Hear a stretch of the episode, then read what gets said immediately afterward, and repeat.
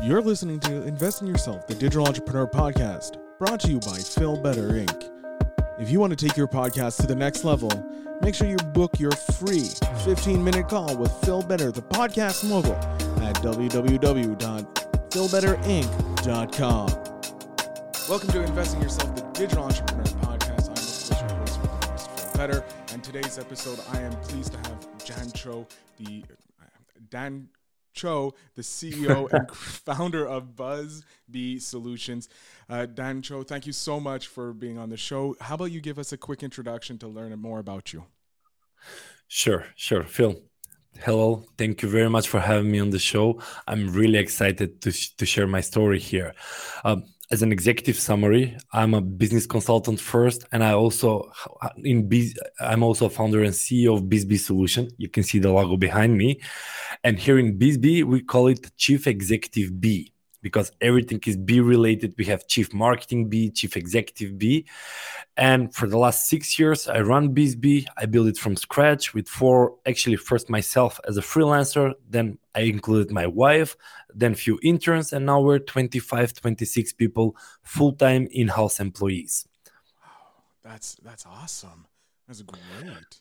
I just got lucky, probably, but there was a lot of journeys and ups and downs because, yeah, as an entrepreneur, there are obstacles. And you know, when you get to the first obstacle, it defines you. You either think, ah, I've tried, I hit a roadblock, that's it.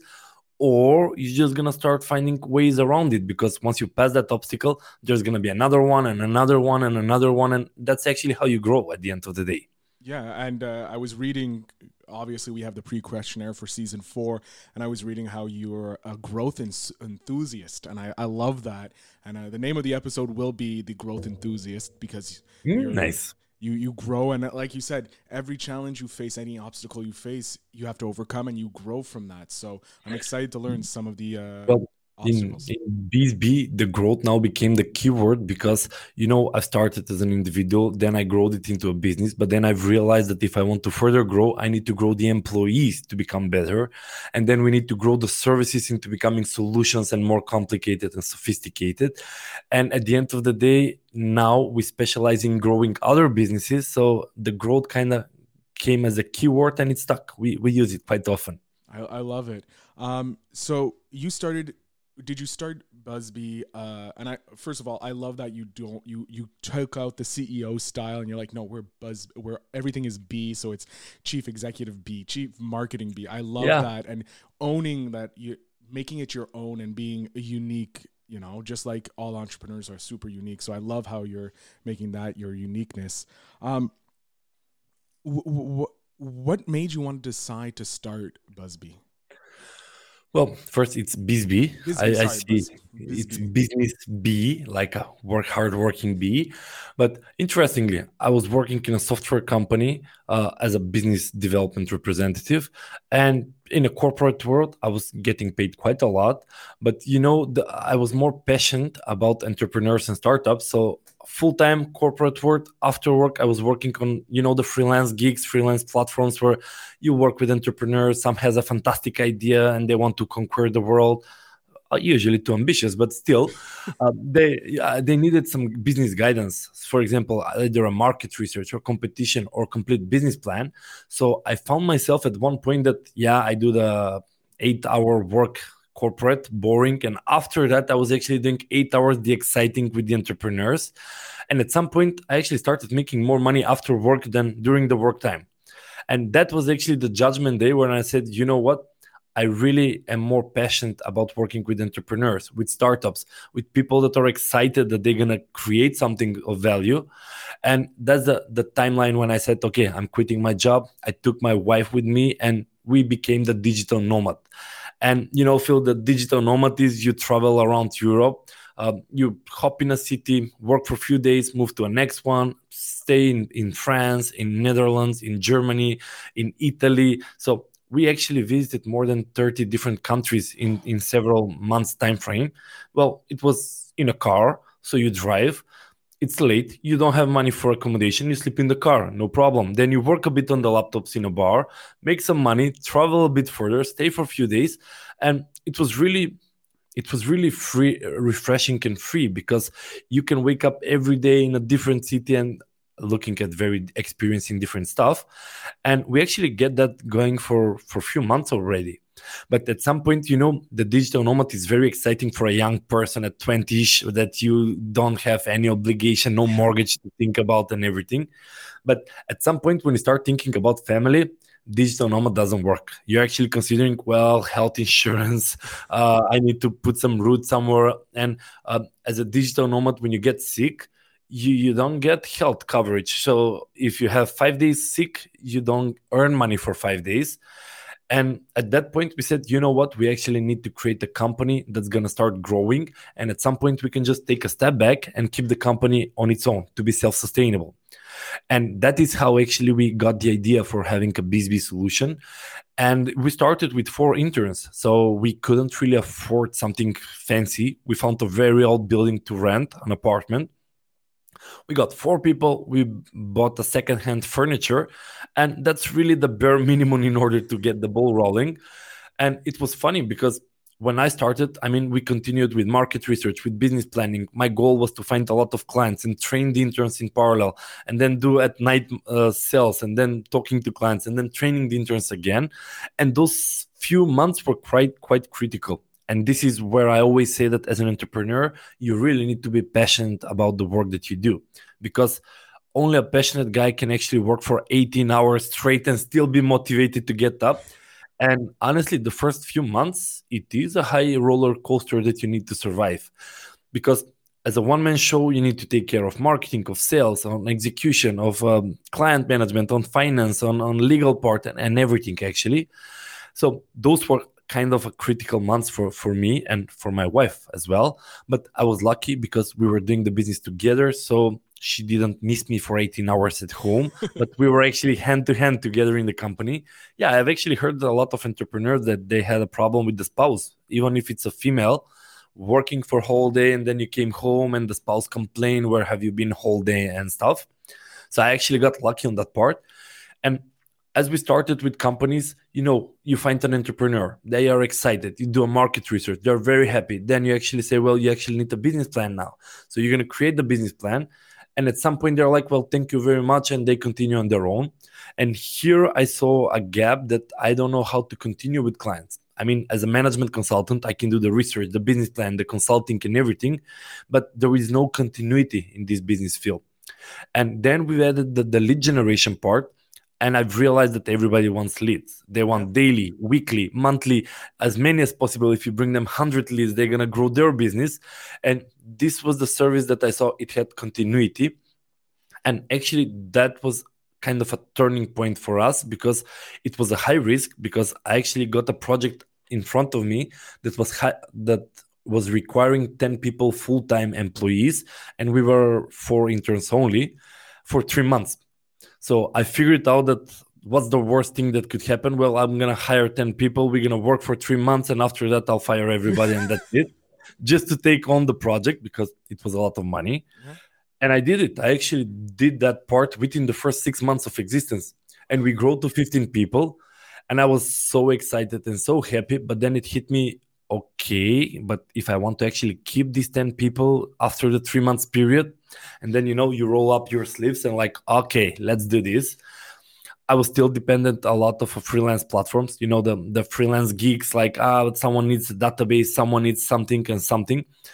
And it was problem for 15 people to find work just on freelance platforms I somehow managed it because when the project ended, I kept everybody. But then the project said, well, we need another 10 people for six months.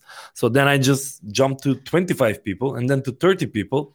And at that point, I've realized that there's no way that I could survive just on freelancing gigs.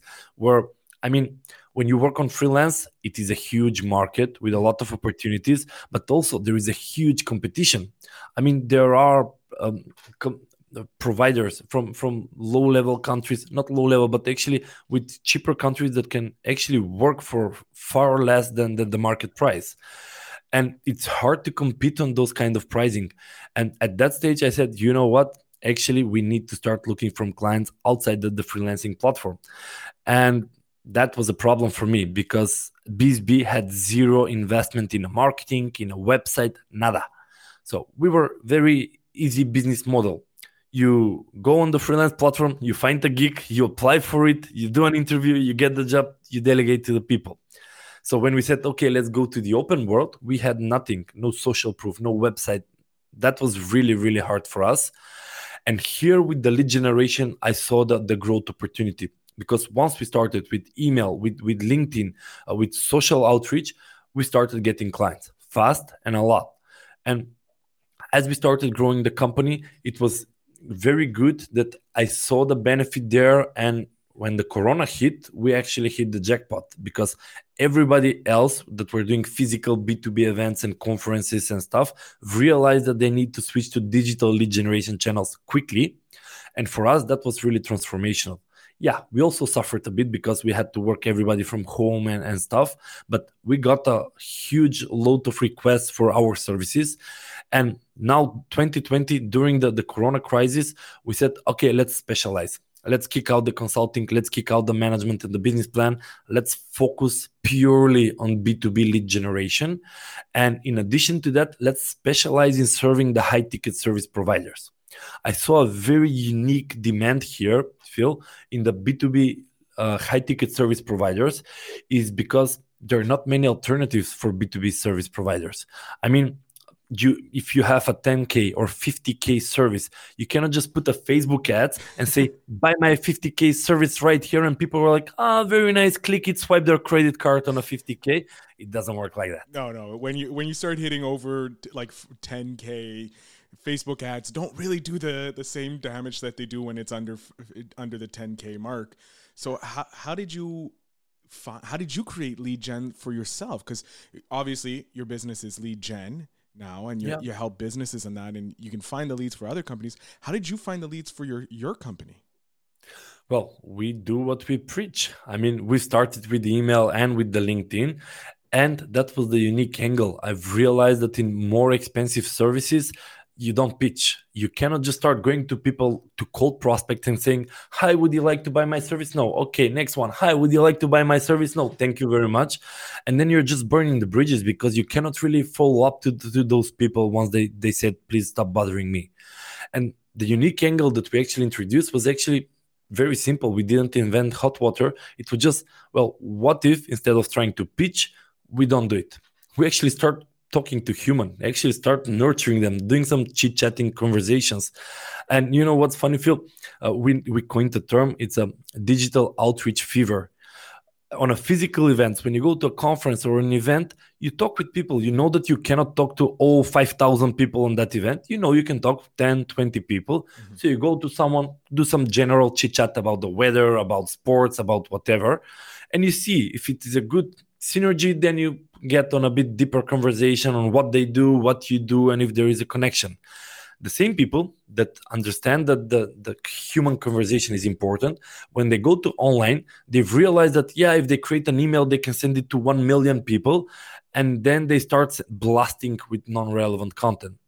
And here is the small tweak that we did is when we said, you know what, we don't sell we actually reach out to people, try to talk with them, try to see if they have a problem. And even if they do, we're just going to invite them on a call. I'm not going to send on a LinkedIn, well, we have a package of 10K or 50K. Would you be interested in buying? Because it, it doesn't work like that. And if it doesn't work like that in physical world, why people think it works in online, I really don't know, but we coined it that people get that outreach fever, realizing that if you send 1 million emails with a success of 0.00 something, you're going to get several leads, but you're actually burning 99.999 from, from the potential prospects. And here is actually how our approach changed because we just start mimicking the real life experience into the digital world and it started working like magic. I mean, we have an in-house joke here that when someone sends you a LinkedIn invitation, you're like, if I accept, they're gonna pitch me something, that's for sure. And we are like, okay, let's accept and measure whether they're gonna immediately start pitching you or just gonna wait a bit. And it is unfortunately a world where we live in. When you accept someone, your guard is like this. Yep. What do you want from me? What are you going to sell me? I'm not interested in buying anything and it's far refreshing when you start reaching out to people just to engage into conversation. Because it's not always about the sales. Many times it's just to get some feedback. It's like you're building a new platform, you want to get some feedback on it, or maybe they're they don't have a problem at this point, and building the relationship gives you the option after three months when they get the need to say well there was one guy phil he was really good at podcasting. Maybe now it's my time to reach out to them.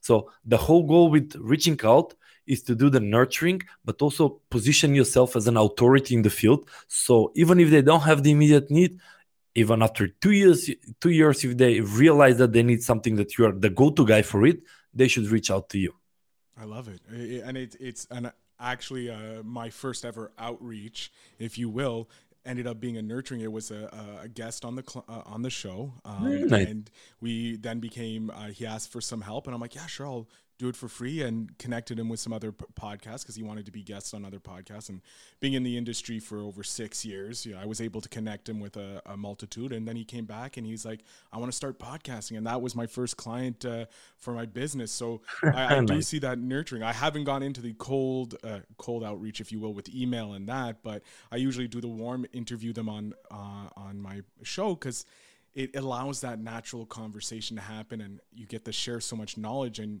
you see the synergy right there. Yeah but phil also the podcasting is also another outreach channel where you get to meet cold prospects start building the relationship. Sometimes it will pan out into a service sometimes it will not but at the end of the day you're positioning yourself as a go-to guy when it comes to podcasting. So even after one year from now, I'll be like, ah, I'll need to start doing some podcast. There was one guy, let me remember, was it Phil? Yeah, he was from Canada, if I remember. Let me find him on LinkedIn. That's the authority positioning yourself in, in the field. And it works like magic because when I need to pay 10K or 50K about something, I'm not gonna put a job ad. I'm looking for someone to do it. I'm start looking inside my network. Who do I know that could actually help me in, in this area? And perhaps since I'm doing it, I'm expecting that other people are also considering I'm not gonna find a foreigner and pay them a stranger and pay them a lot of money. I'm trying to fill it within my my circles, and our job is actually to help our clients to uh, uh enrich their circles with with high ticket service providers. To give you an example, recently we had a client from Ibiza from Spain, and they were in the real estate. They were building huge mansions, and they were looking for investors of 10 million euros and we were like, okay, that's serious enough. We can do it. So we screened entire Europe. We identified all the investors that are in the real estates, whether it's an individual, whether it's a venture capital company, whether it's a, a conglomerate that do investment. And then we start reaching out to them. But the reach, reaching out was nothing salesy, nothing pitchy. The main goal was to invite them to go on the yacht on Ibiza to do fishing with our client.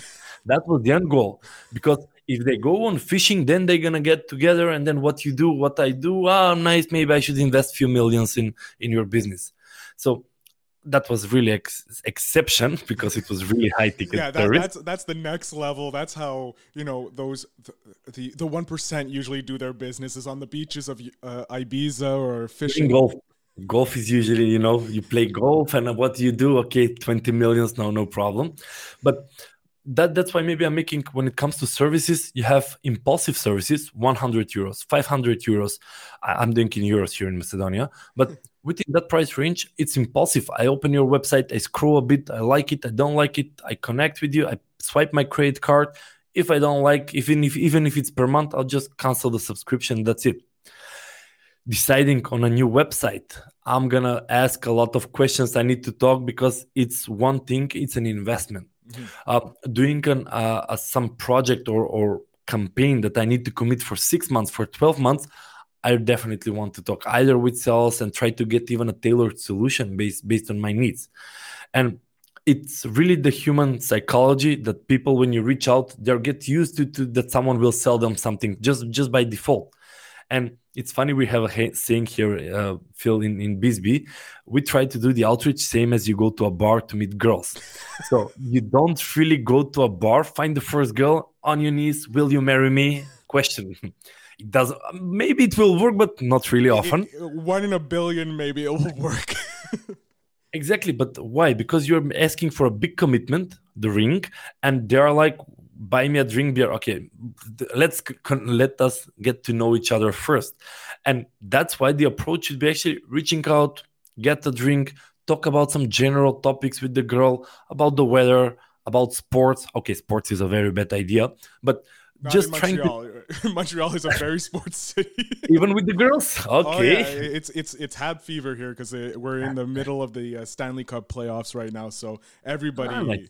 Everybody's happy for the Habs. we we currently have the euro cup in football on the european level so it is Yeah. a big thing here I, I, I, I, I, I sometimes I freelance at a at my local bar, and so I had to work the Scotland England game, ah nice and it was very busy, very early in the morning and very busy. draft beer Yep, with the football and that's it and a whole bunch of Scots in kilts. exactly. And so my, my whole point with the relationship building is you reach out to girl you do some chit chatting and if you see that you click then you can have a second date a third date and eventually propose. If you don't see you click that's it. You pick up your drink you go to the next girl hello how are you? And and, and take it from there. But that works in real life. We're just trying to mimic mimic do exactly the same in in the business life. And especially the more expensive the service the more it's like a building a relationship. It's not like ah i'm gonna build a 10,000 20,000 euros website and then ah, i didn't like let's just take another one. And people when they're looking for an expensive supplier they're really thinking it as a as a getting married with someone as a getting a relationship.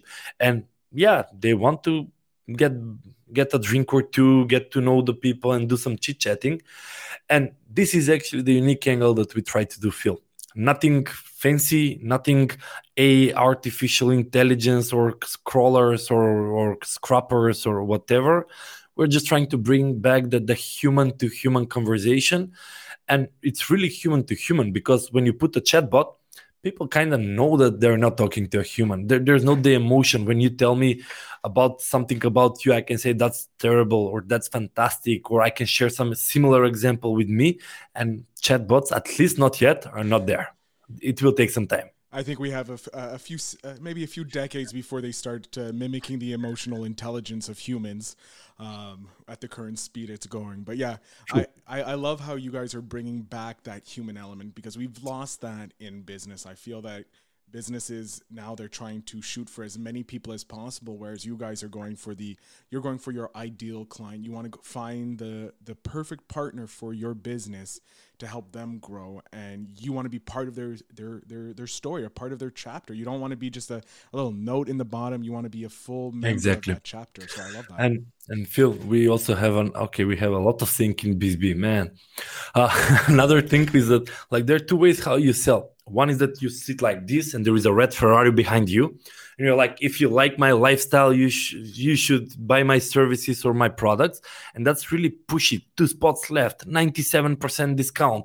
Buy now, or although it's a virtual academy, there are two spots left. I really don't understand that, but it's, it's a virtual you can have unlimited people but still the scarcity and the urgency are drives that people buy on the other hand there are people consultative selling nothing pushy. It's like come on a call i'll try to give you some free value i'll try to give you some advices. If i was you i would do it like this this and this and that's it. If you want you can do it on your own but if you want an expert next to you well you should hire me so i can actually help you. And it's really two different worlds that work that live in parallel. And as you said when it comes to more broader audience you cannot afford to give some free advice and they're more like buy now with flashy led like a slot machine you know yeah, with it's the gambling the. FOMO, the fomo the new thing fear of uh, yeah missing fear out. of missing out exactly and well with the consultative selling is like man i'm doing great if you really need my help you should chase me not not me actually as a salesperson chase you and then the sales becomes completely different because we don't even start seeing it as a sales field because our job is to reach out to cold prospects and find the people that have that particular problem that our client can solve. And that's it. If you have that particular problem you should come to our client. He really knows how to solve that problem. And at the end of the day that sells because it's not but i don't need that solution. Still come by but i'm not really interested. Still still come come by but trust me more you need it. You need it. You need it. You Yeah. need it versus where your guys are doing it's like hey this is our solution does it sound sound interesting to you no all right have a great day maybe down the road we can work together Exactly. And the whole point is to find enough companies that have that particular problem for our client. For us, it's different because I don't know a company that doesn't want to grow. And it's easy. When I reach to someone, it's like, Do you have leads? Yes. Well, you need more. or, No, I don't. Well, you need leads. or, Well, I have it in house. Well, how many leads can you handle? And you know, when it's an opportunity, how fast can you grow? What if you start getting five to 10 new clients every month?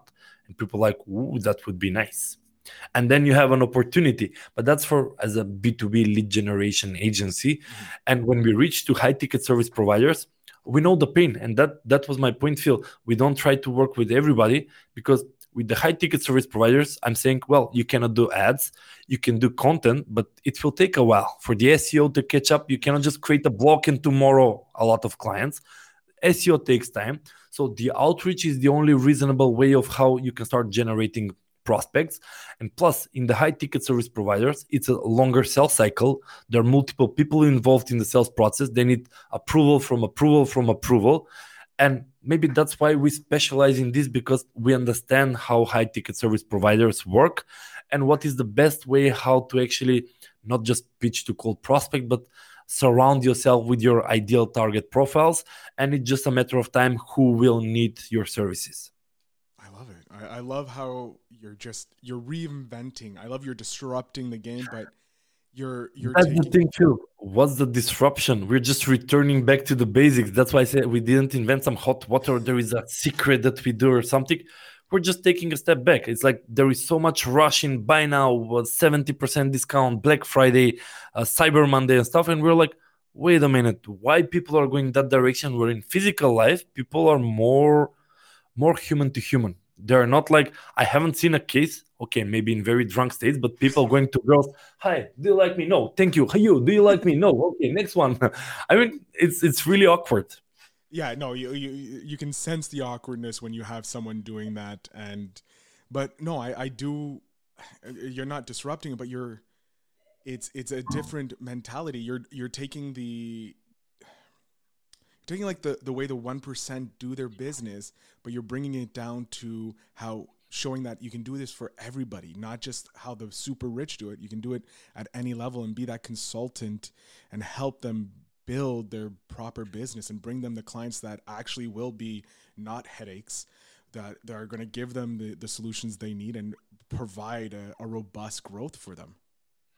It's interesting phil I don't know any other way how high ticket service providers can sell their services. They can try different routes, but it's not like, well, you can do it like this or like that, like that. You need to start building the relationships, whether you're going to choose LinkedIn to, as a platform, or whether you're going to choose email, or whether you're going to choose podcasting as a platform. The whole goal is that you have to start building the relationships. You cannot rush into buy my services, buy my services. And since I'm strong believer, it's like okay but there isn't other way how and uh, 99% of all our clients are either consultants in terms of consultant coaches um, mentors trainers because they have high fees. And they're like well it's a tailored service. I cannot just pre-package it and start selling it. I need to talk with people diagnose them what kind of problem they have before i give them the proposal. Then we work with a lot of marketing and sales agencies because marketing agency found us very complementary because they do SEO, social media content and stuff. And and when the client says, "Well, can you do outreach as well?" They cannot, so they partner with us in order to serve a client better. And the third group that we work are the software companies. Whether it's a software development company, which has pretty high rates for the developers, and if it's a several month project, it is a good money. or if it's a SaaS, software as a service, but then it's more toward the enterprise SaaS, where they know that they cannot just put a Facebook ad and hope for for a lot of clients. I mean, a SaaS for two euros or five euros per month, they can get get away. They can actually do Facebook ad. It's not a good or bad thing. It's just in different sales levels, you need different sales channels in order to, to do it.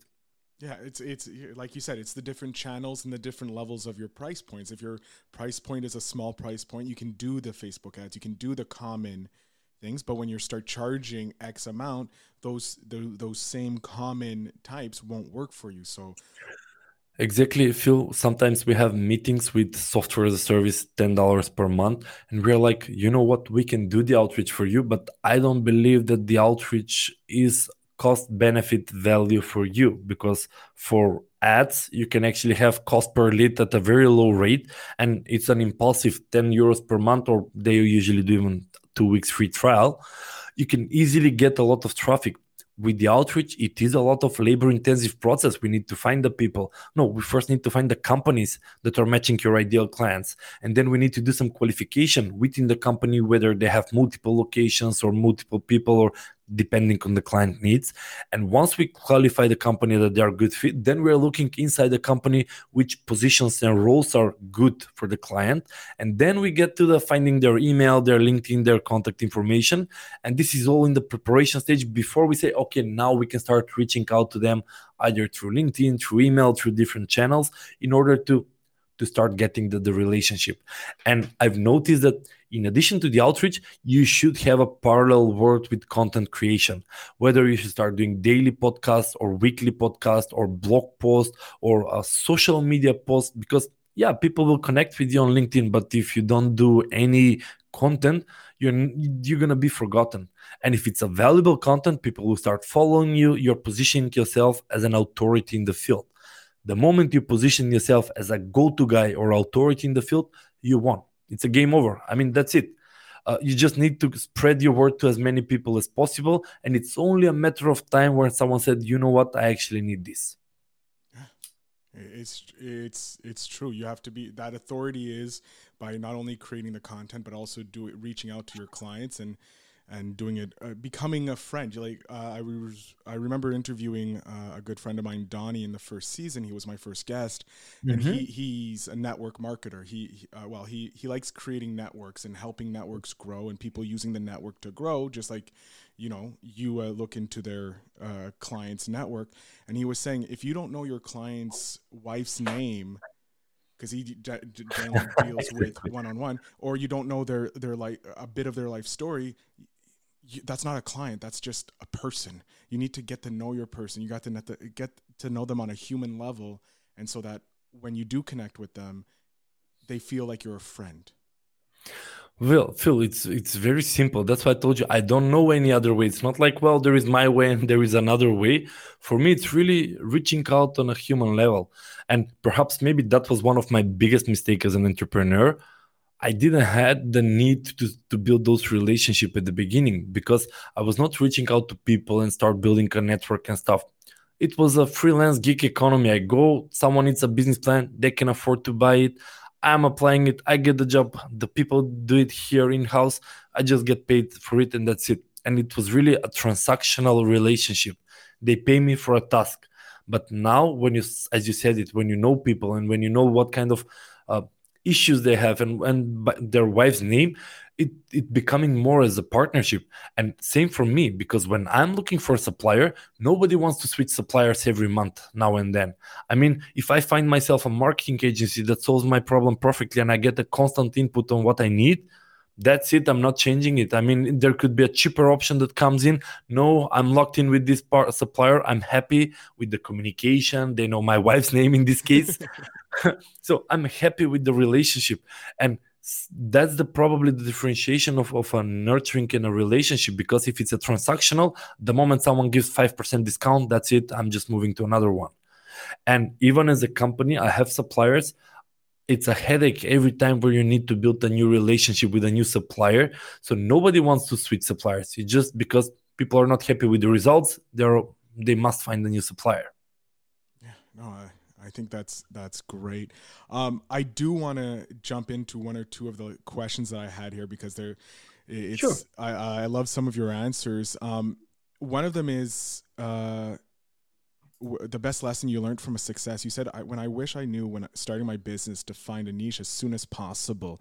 Being a generalist rarely works, especially when you're in the early days." Now, yeah, actually, that's a good point and a good question because you know when you're an entrepreneur, you start a business and you're chasing the money because you're meant for hire. Someone needs a business plan, let's do it. Someone needs some product sourcing, let's do it. Lead generation, of course. So as long as someone can pay you, you're to do the job. And that gives you a so generalistic approach that you cannot get any insight or, or specialization. So in my case, I have a client from Australia and we were doing elevator spare parts research on Australia. In parallel, another client from Brazil, you know, hydrophilic coating and polymers and some biology stuff. And you cannot take knowledge from the previous project into the next because you start everything from scratch except that you have the framework based on which you do market research or, or business planning. And it's really you start from scratch from scratch from scratch and it's a lot of labor intensive and effort.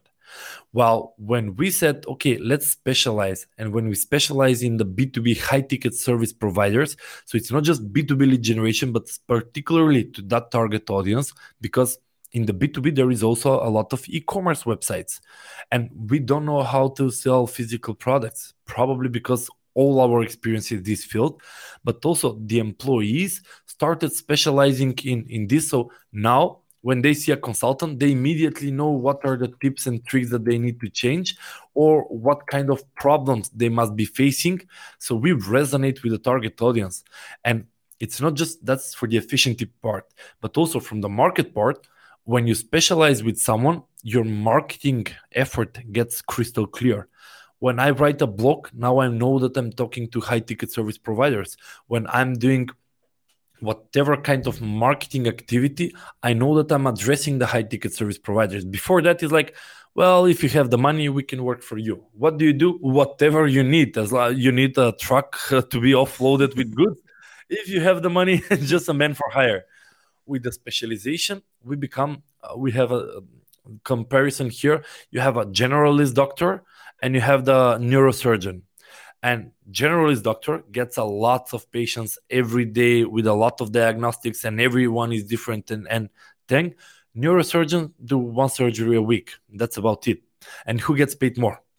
The neurosurgeon. Exactly. And that's what really got to me where i said you know what? I would rather be a technical specialist, an expert in one small particular field, but be guru in that field, rather than be jack of all trades where I can do so many things in parallel. And it is a learning curve. It took me a while.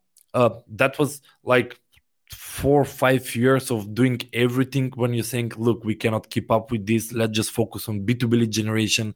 And then it's still big field. Let's focus on the high ticket service providers.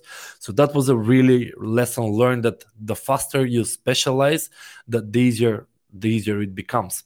And another thing phil I, if i can add it on top of, of this is that the faster you move from service to solution to prepackaged solution, the, the easier it gets. It really took me several years for this as well, because as a service, you're fully customized, fully tailored. Someone needs a, a LinkedIn outreach, but without the messages, but with this, but without that, then you have no idea what kind of results you're going to get. And the key thing I've learned is people don't buy services, people actually buy the results. And when you prepackage something, and for example, I saw on your website you have three packages. It's like this is this kind of package, it solves this kind of problem. This is this kind of package, it solves this kind of problem. It's much easier because when you're selling it, you immediately can say, well, the package includes X, Y, Z. But I want also this. That's not included in the package. Either you need to pay on top of the package or it's not involved in the package. And client have clear expectations what they're paying for and then when you do the same package over and over and over again you can start guessing how much results you can do. You can start knowing the like if you take this package you're gonna get this amount of leads. They're like how are you so sure? Well we've tried these steps for 20 50 clients already and this is the results that we're getting. While if you're doing hybrid every time fully tailored like yeah but for the podcasting for lead generation we're gonna figure out some very new solution. When you ask well how many leads i can expect? I said i have no idea. We're trying this for the first time man. So the pre-packaging also helped me charge much more Phil, honestly, when you're working as a fully full service, customized, you're charged per hour. And per hour, yeah, you can raise the hourly rate as much as you want, but at the end of the day, eight hours, 10 hours, 15 hours, that's it. With the prepackaged solution, you are charging for the solution, for the result. Now, bear with me. I'm promising you 20 leads. And you're saying, okay, how much is going to cost me? And I'm like, I don't know, 50 euros per hour. We're going to work X, Y, and Z, and you're going to get that lead. And you think, okay, I know how many hours I need to work to give you that results. On the other hand, if I told you, well, for 20 leads, I'm charging 1000 euros, you shouldn't be cared how many hours I'm going to spend on, on that thing. Maybe it will take me 20 hours but then i'll be very motivated to become more and more efficient. Can we do it in 18 can we do it in 15 if i'm paid by the hour why why the rush? I mean i'm paid by the hour. Yeah it's i, I you you go back to the 9 to 5 lifestyle. I'm paid when you're working the 9 to 5 you're paid by hour i only work my hours and i'm done thank you very much Whereas it's worse. It's worse because when you're working in nine to five job, at least you have one boss. We here in the free, you have ten different clients, ten different bosses with different mindsets and different desires. So when I moved to to prepackaged solution, it was like a very good positive impact that we did in the company because sometimes you could solve a problem and it could take you just one hour now, from the 20, you actually grow and figure out a way how to do it in one hour, and you're still charging for the whole solution because people are paying for the solution to their problem. And that really changed the way we see here in BizzBee, really completely different perspective. And there was really a thing that I saw somewhere. Uh, you know, a painter, he does a painting in five minutes, and he's like, okay, this costs $10,000. And the people were like, well, there's no way that cost 10,000. It took you five minutes and he's like, Yes, but 20 years to learn how to do it in five minutes, that's what you're paying for. Yeah.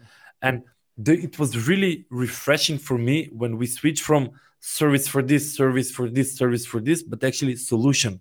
If you want LinkedIn outreach, it's a prepackaged solution. It costs XYZ per month.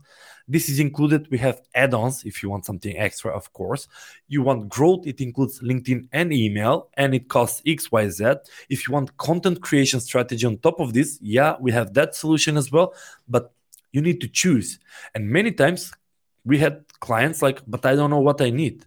Like, you know, when you reach out, we have five, ten different services you choose. And he's like, I don't know. You, you're the expert. You should tell me what do I need. And now with the packages, he's like, well, we have this package and this package and this, and then you can choose.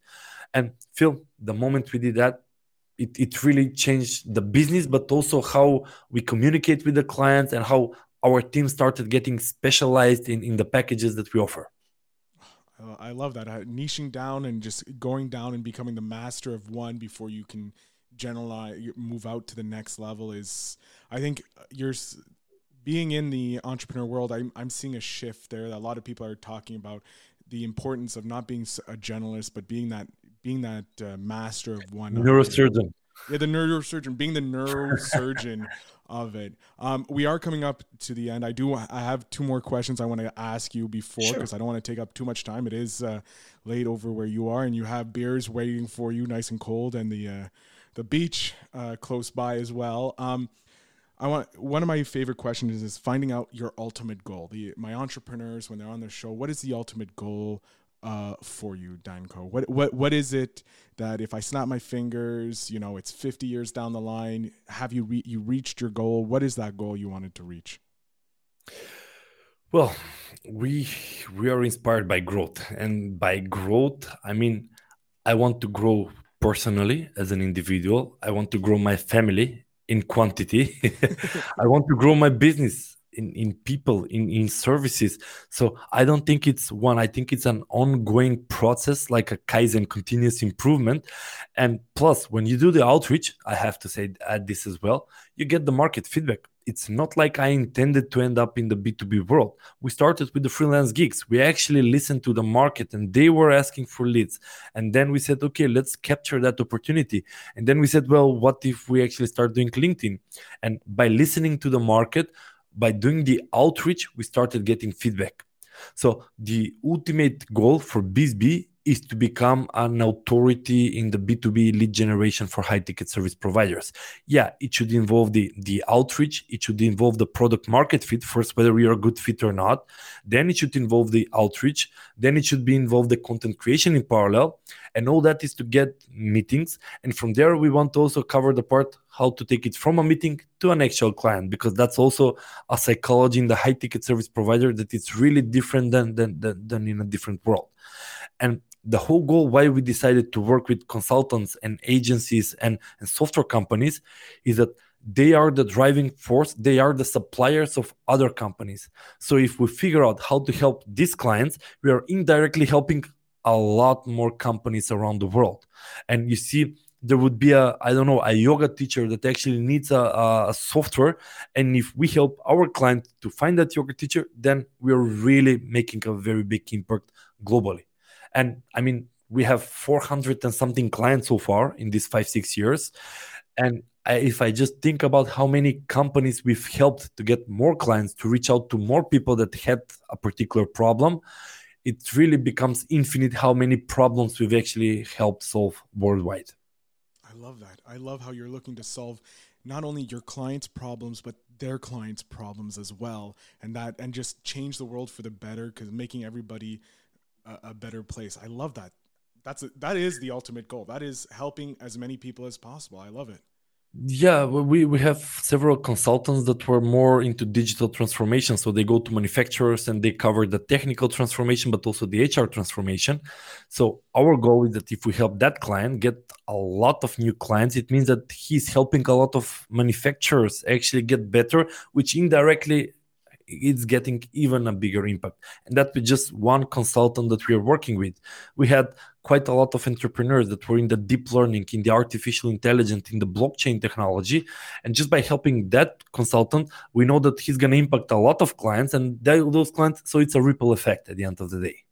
I, I love it. Um, this is the question that I like asking because I'm a, I, am a voracious reader. I love reading as many books as possible, spe- specifically on entrepreneurship. Now, since uh, since the beginning of 2020, I've shifted my mindset because I wanted to become an entrepreneur. Uh, been a nice. nine to five most of my life, and only been surrounded by nine to fivers. And so, being being my own boss is something I've always dreamed of, but never really had the knowledge or the road path. And that's why I started this podcast specifically to connect with as many entrepreneurs as possible.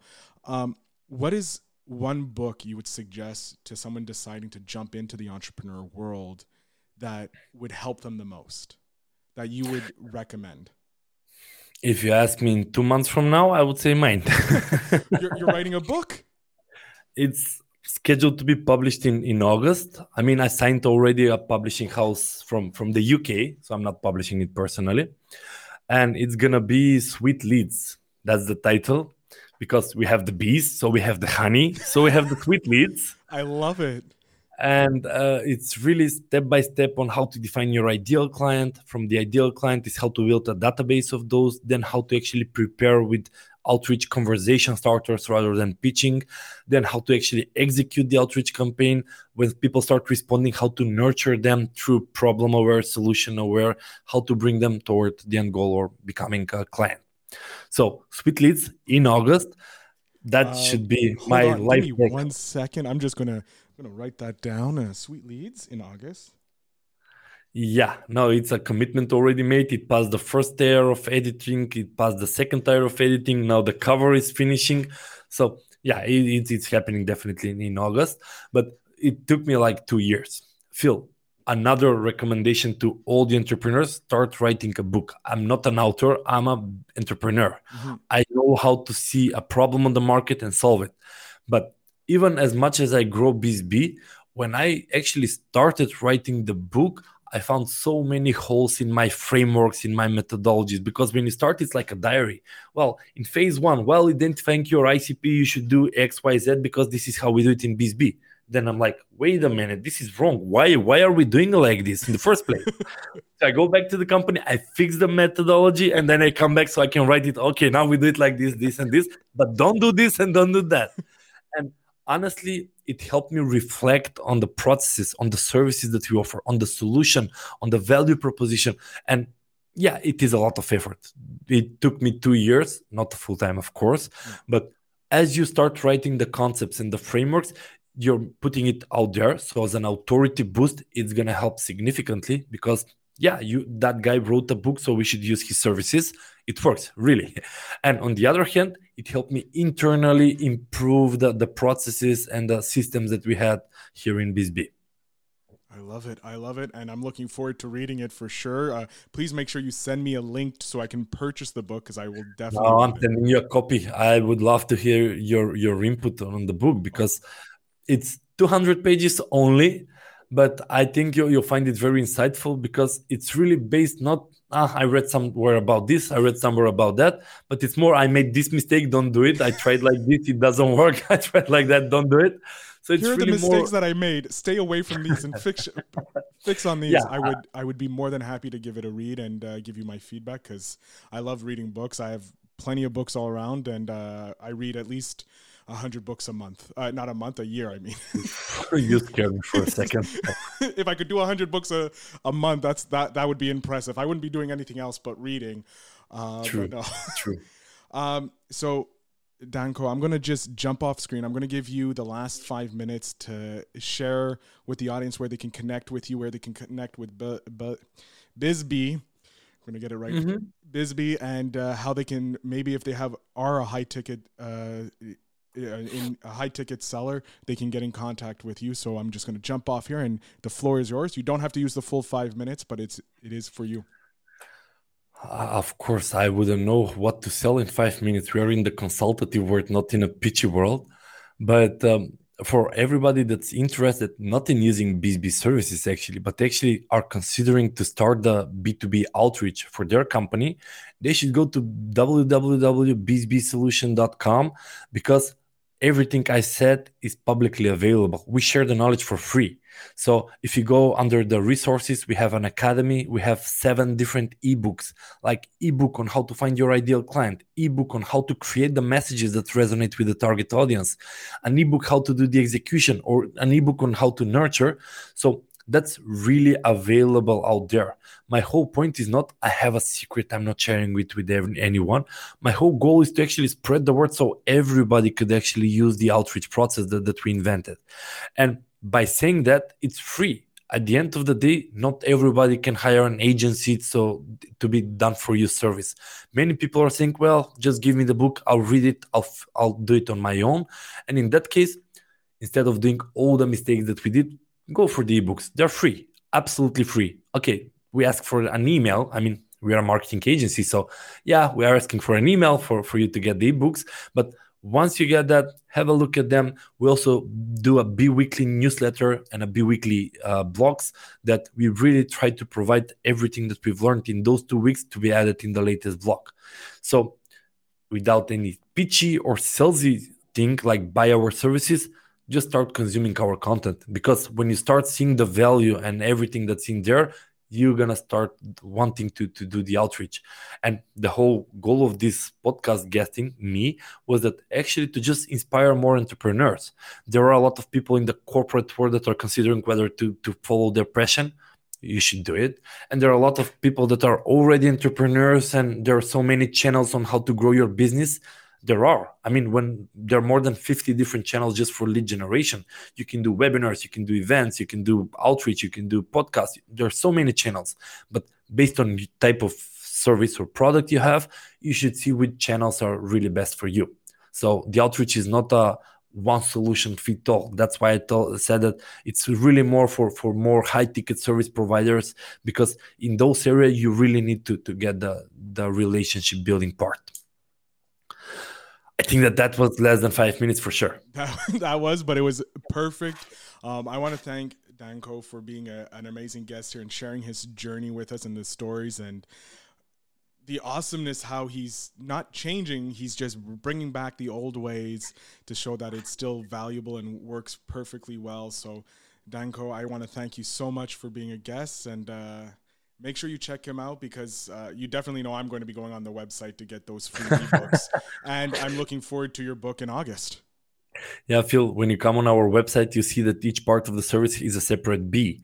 So for the market research, there is a inspector with a loop trying to find something. For the database building, we have a hunter that actually hunts lead. For a copywriter, we have like a guy with a feather here on his ear, all in bees scenarios. But Phil, I really appreciate for inviting me on on this podcast. I really hope that I try to inspire some some of the entrepreneurs. and hopefully people will get more into business and the economy will grow and and everybody will be at a better place i couldn't have said it better and that's the best place to leave it on so listen to this podcast and invest in yourself and uh, you'll see where it goes Hey, I want to thank you so much for listening to the episode. I had such a great time talking with our guest. Now, I have one simple favor to ask of you. If you enjoyed this episode, please share it with a family member or a close friend so that they can learn from this amazing entrepreneur. I thank you so much for being a fan of the show and just being an amazing human being. And I can't wait to see you guys